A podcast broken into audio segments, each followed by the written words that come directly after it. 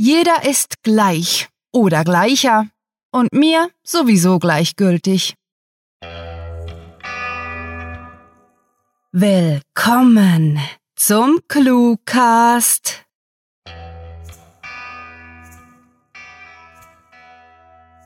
Wir begrüßen euch herzlich zur Besichtigungstour durch die Cluecast Audiofabrik. Im Gegensatz zur Konkurrenz möchten wir euch jedoch gleich zu Beginn der Tour von unserem fertigen Produkt naschen lassen, weshalb wir unverzüglich wünschen, viel Spaß mit der Kurzgeschichte.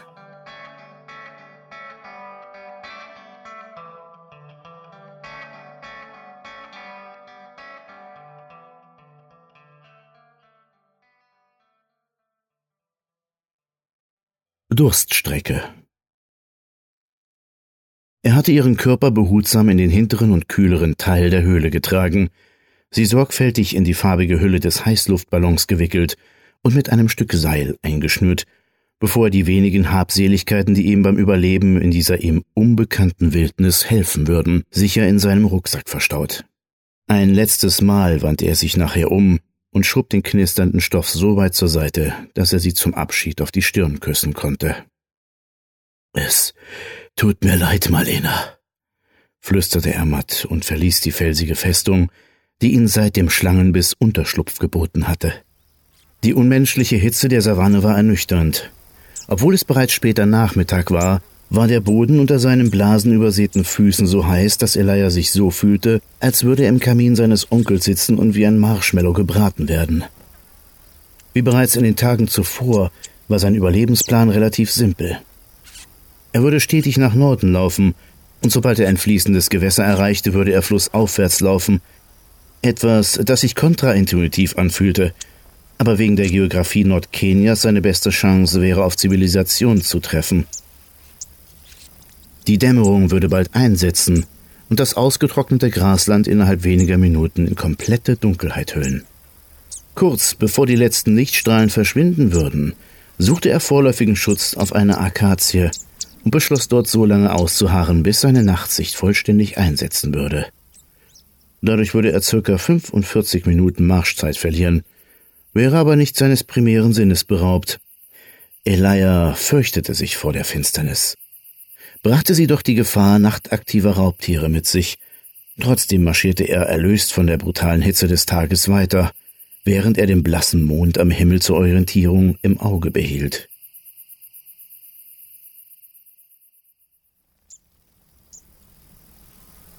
Der Morgen kam plötzlich, und Elia vergoss eine Träne der Erleichterung, als er die Sonne sah, die sich wie eine goldene Scheibe über den Horizont schob und die Gefahren der Nacht vertrieb.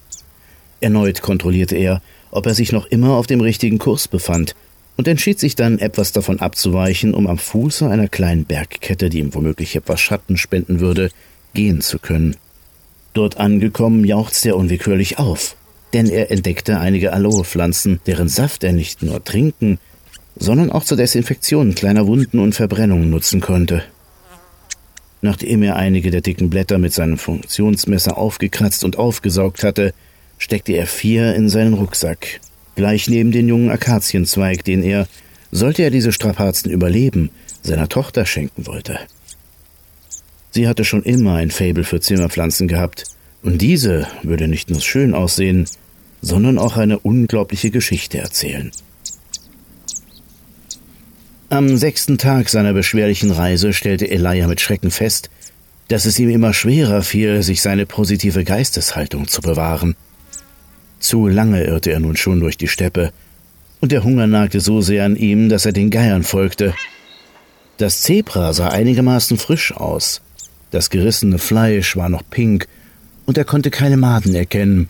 Also war das Aas wahrscheinlich nur wenige Stunden alt und genießbar. Als er den ersten Bissen der zähen Masse zu kauen versuchte, vermisste er sogar die schlechte Kantine seines ehemaligen Betriebes. Ein flüchtiger Gedanke, der ihm das erste Lächeln seit Tagen schenkte. Nach dem üppigen Mahl steckte er sich eine Reserveration ein und machte sich auf die Suche nach einem geeigneten Zufluchtsort, in dem er die brütende Mittagshitze verschlafen könnte.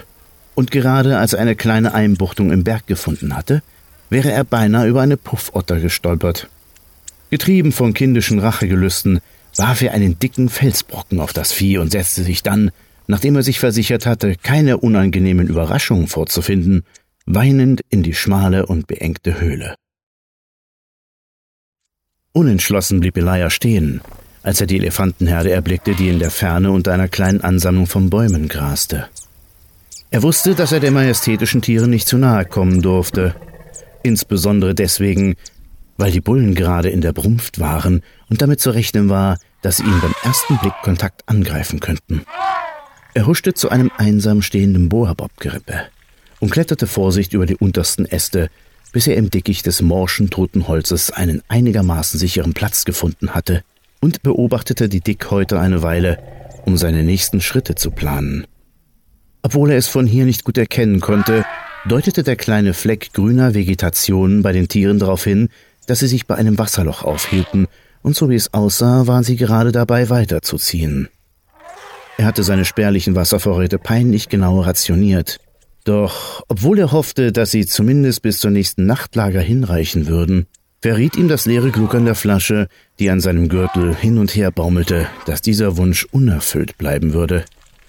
Elia blieb weitere 15 Minuten auf dem rauen Ast sitzen und observierte die Wasserstelle, bis er zu dem Schluss kam, dass es niemals einen Zeitpunkt geben würde, die Tränke gefahrlos zu betreten. Also schaukelte er seine Wasserflasche in seiner Hand und versuchte abzuwägen, ob es das Risiko wert war. Elijah war nie ein außergewöhnlicher Mensch gewesen, doch seine Träume von großen Taten hatten ihn immer dazu getrieben, nach größeren zu streben. Als er zum zigsten Male in der Polizeiprüfung gescheitert war und er erkannte, dass seine Militärkarriere keine Zukunft haben würde, hatte er alles daran gesetzt, seinem Leben auf eine andere Art und Weise Bedeutung zu verleihen. Also hatte er mit Hilfe seiner verstorbenen Frau die Hilfsorganisation gegründet und war schlussendlich mit Marlena, einer der gütigsten Seelen, die er je kennengelernt hatte, hier hingereist, um mit eigenen Augen die Früchte seiner Arbeit zu sehen. Es war ein erhabenes Gefühl, neben dem Brunnen zu stehen und ein demütiges, von den Dorfbewohnern mit solch einer überwältigenden Dankbarkeit überschüttet zu werden, das er trotz seines immensen Einsatzes niemals hätte annehmen können. Dieses Projekt, obwohl es nur ein Tropfen auf dem heißen Stein war, da machte er sich nichts vor, erfüllte ihn mit großem Stolz und Zuversicht und schenkte ihm die innere Ruhe, nach welcher er so lange gesucht hatte. Nicht zuletzt deshalb konnte er nicht, nein, wollte er nicht akzeptieren, hier in der ausgehungerten Wildnis seine letzten Atemzüge zu tun, er wollte nicht wie eine Supernova in sich zusammenfallen, selbst wenn sein Licht noch Jahre nach seinem Ableben aus dem Brunnen der Dörfer scheinen würde. Ein lauter Freudenschrei entwich ihm, als das eiskalte Wasser in seine Stiefel lief. Übermütig schüttete er die schlammige Flüssigkeit, welche er aus einem Klumpen Elefantendung gewonnen hatte, nachdem sich das vermeintliche Wasserloch als staubige Weideplatz herausgestellt hatte, in die dornige Böschung. In der Ferne konnte er das heisere Brüllen eines Löwen hören, doch er maß ihm keine Bedeutung mehr zu und wartete erfreuerisch durch das kniehohe Wasser, welches sich tief in den Fels gefressen und ein Tal erschaffen hatte.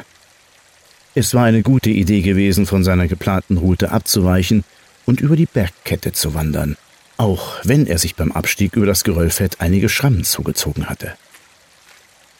Ungläubig, ja beinahe entsetzt blieb Elijah wie angewurzelt stehen, als er das Kletterseil entdeckte, das von einem kantigen Felsvorsprung baumelte. Menschen, hörte er seine belegte Stimme und hastete so schnell er konnte auf das erste Zeichen der Zivilisation, das er seit einer gefühlten Ewigkeit gesehen hatte, zu. Mit schierer Willenskraft mobilisierte er seine letzten Ressourcen, griff nach den Seilen und presste seine Fußsohlen gegen das kühle Gestein, um die letzten Meter zur erhofften Rettung zu überwinden. Er sah die Blechhütte, die hinter dem bewässerten Garten stand, und rannte schluchzend und mit den Armen rudernd darauf zu. Eine Frau erschien in der Tür und ein Mann, der ein mächtiges Jagdgewehr mit aufgeschraubter Laserzielverrichtung bei sich trug, kam hinter dem Haus hervorgetrabt. Das war Durststrecke, geschrieben von Rahel. Für euch gelesen hat Klaus Schankin. Diese Kurzgeschichte spielte am vorgegebenen Setting Savanne und enthielt die Clues Zimmerpflanze, Supernova, Kantine, Laser und Kamin. Wir hoffen, dass euch die Kostprobe aus unserer Audiomanufaktur gefallen hat. Denn jetzt beginnt die eigentliche Tour durch die Anlagen von ClueWriting und dem ClueCast. Zuallererst möchten wir euch die Maschinerie zeigen, welche durch die hochfrequente Herstellung von Kurzgeschichten zu Weltruhm gelangt ist. Bei dieser Maschine, die unter dem Namen cluewriting.de bekannt ist, handelt es sich um ein 2012 angefertigtes Unikat im Bereich der Literaturproduktion. Aus den als Clues und Settings bezeichneten Rohstoffen werden fixfertige Kurzgeschichten gewoben, welche zu guter Letzt konsumfertig und ökologisch verpackt auf den freien Markt gelangen. Zweimal pro Woche werden die Zwischenhändler mit neuer Ware beliefert. Hinzu kommt, dass die ClueWriting-Maschinerie aus passenden Materialien ebenfalls Interviews, Gastbeiträge und viele weitere Dinge herstellen kann. In regelmäßigen Abständen werden Rohstofflieferanten nicht nur verdankt, sondern auch mit einer Gewinnchance belohnt. Mehr hierzu erfahrt ihr in der Rubrik Clues vorschlagen auf unserer Firmenseite. Und glaubt uns ruhig, wenn wir euch sagen, wer diese Chance nicht beim Schopf packt, wird sich blassrosa ärgern. Nun betreten wir die Halle der akustischen Kurzgeschichtenmanufaktur. In aufwendigster Mundarbeit werden unsere Episoden von hochqualifizierten Experten eingesprochen, ehe sie im Tonstudio für den Konsumenten zurechtgeschnitten und weiterverarbeitet werden. Unsere Angestellten sind trotz des fehlenden Rentenplans stets gewillt, 100% zu geben und verdienen daher eure besondere Aufmerksamkeit. Besucht diese Helden des Cluecasts auch auf ihren Seiten und vergesst nicht, dem Echo ihrer Stimmen zu folgen. Hallo zusammen. Bevor ihr den Cluecast verlasst, darf ich an dieser Stelle noch einmal das Wort ergreifen. Meinen Namen Klaus Schankin kennt ihr ja schon, und meine Stimme mag der ein oder andere schon einmal in Hörspielen, Filmen oder Werbespots und Trailer gehört haben und wenn nicht, habe ich euch hoffentlich mit meiner Stimme in den Bann der Geschichte ziehen können. Doch bevor ich zu ausschweifend werde und euch mit zu viel Eigenbeweihräucherung langweile, besucht mich doch einfach lieber auf meinem Blog lupinwolf.blogspot.de oder um den Cluecast ein wenig interaktiver zu gestalten, fragt mich doch einfach über die Kommentarfunktion des Cluecast. Soweit ich kann, werde ich mich genau an dieser Stelle des Cluecast dazu äußern denn ihr werdet ab jetzt etwa einmal im Monat eine Geschichte aus dem Weiten des Clue-Writing-Universums von mir hören. Und damit verabschiede ich mich und wünsche euch, bis ich wieder zu hören bin, megalotastische Unterhaltung. Zu guter Letzt schlendern wir durch den Souvenirshop. Denn wer die imposanten Fabrikhallen des Cluecast gesehen hat, will nicht mit leeren Händen nach Hause gehen besonders dann, wenn unsere Werbegeschenke absolut kostenlos zur Verfügung stehen. Zu eurer Linken findet ihr die in pink gepunktetes Geschenkpapier eingewickelten Podcast-Portale. Mit einem einfachen Klick lässt sich der Cluecast auf iTunes, Stitcher, TuneIn und YouTube abonnieren, wobei letzteres mit vielen Extras aus unserer visuellen Abteilung daherkommt. Gegenüber liegen unsere Social-Media-Seiten bereit, Facebook, Twitter, Google Tumblr und Instagram, alle in Glitzerfolie eingewickelt. Mit zusätzlichen und liebevoll aufbereiteten Kleinigkeiten wie E-Cards, Lebensweisheiten und Minischreibkursen sind sie wunderbare Präsente, die man sich zu jeder Zeit selbst überreichen kann. Lasst euch bitte vor dem Verlassen des Geländes sogleich in den ClueWriting Newsletter eintragen, damit ihr wöchentlich über unsere verschiedenen Produktlinien auf dem Laufenden bleibt. Es lohnt sich. Mit fantastiliardischem Dank fürs Zuhören und den besten Wünschen. Eure Cluecaster.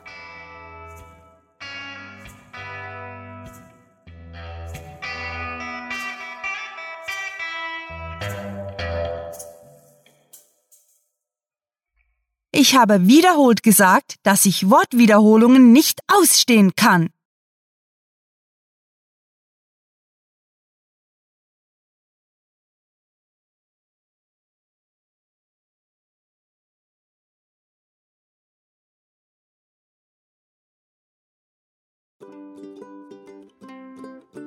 Zuallererst möchten wir euch die Maschinerie zeigen, welche durch die hochfrequent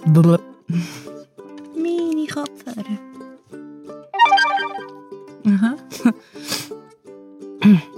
Nun betreten wir die Halle der Ku Fuck you. Mit fantastiliardischem Dank fürs Mi Mir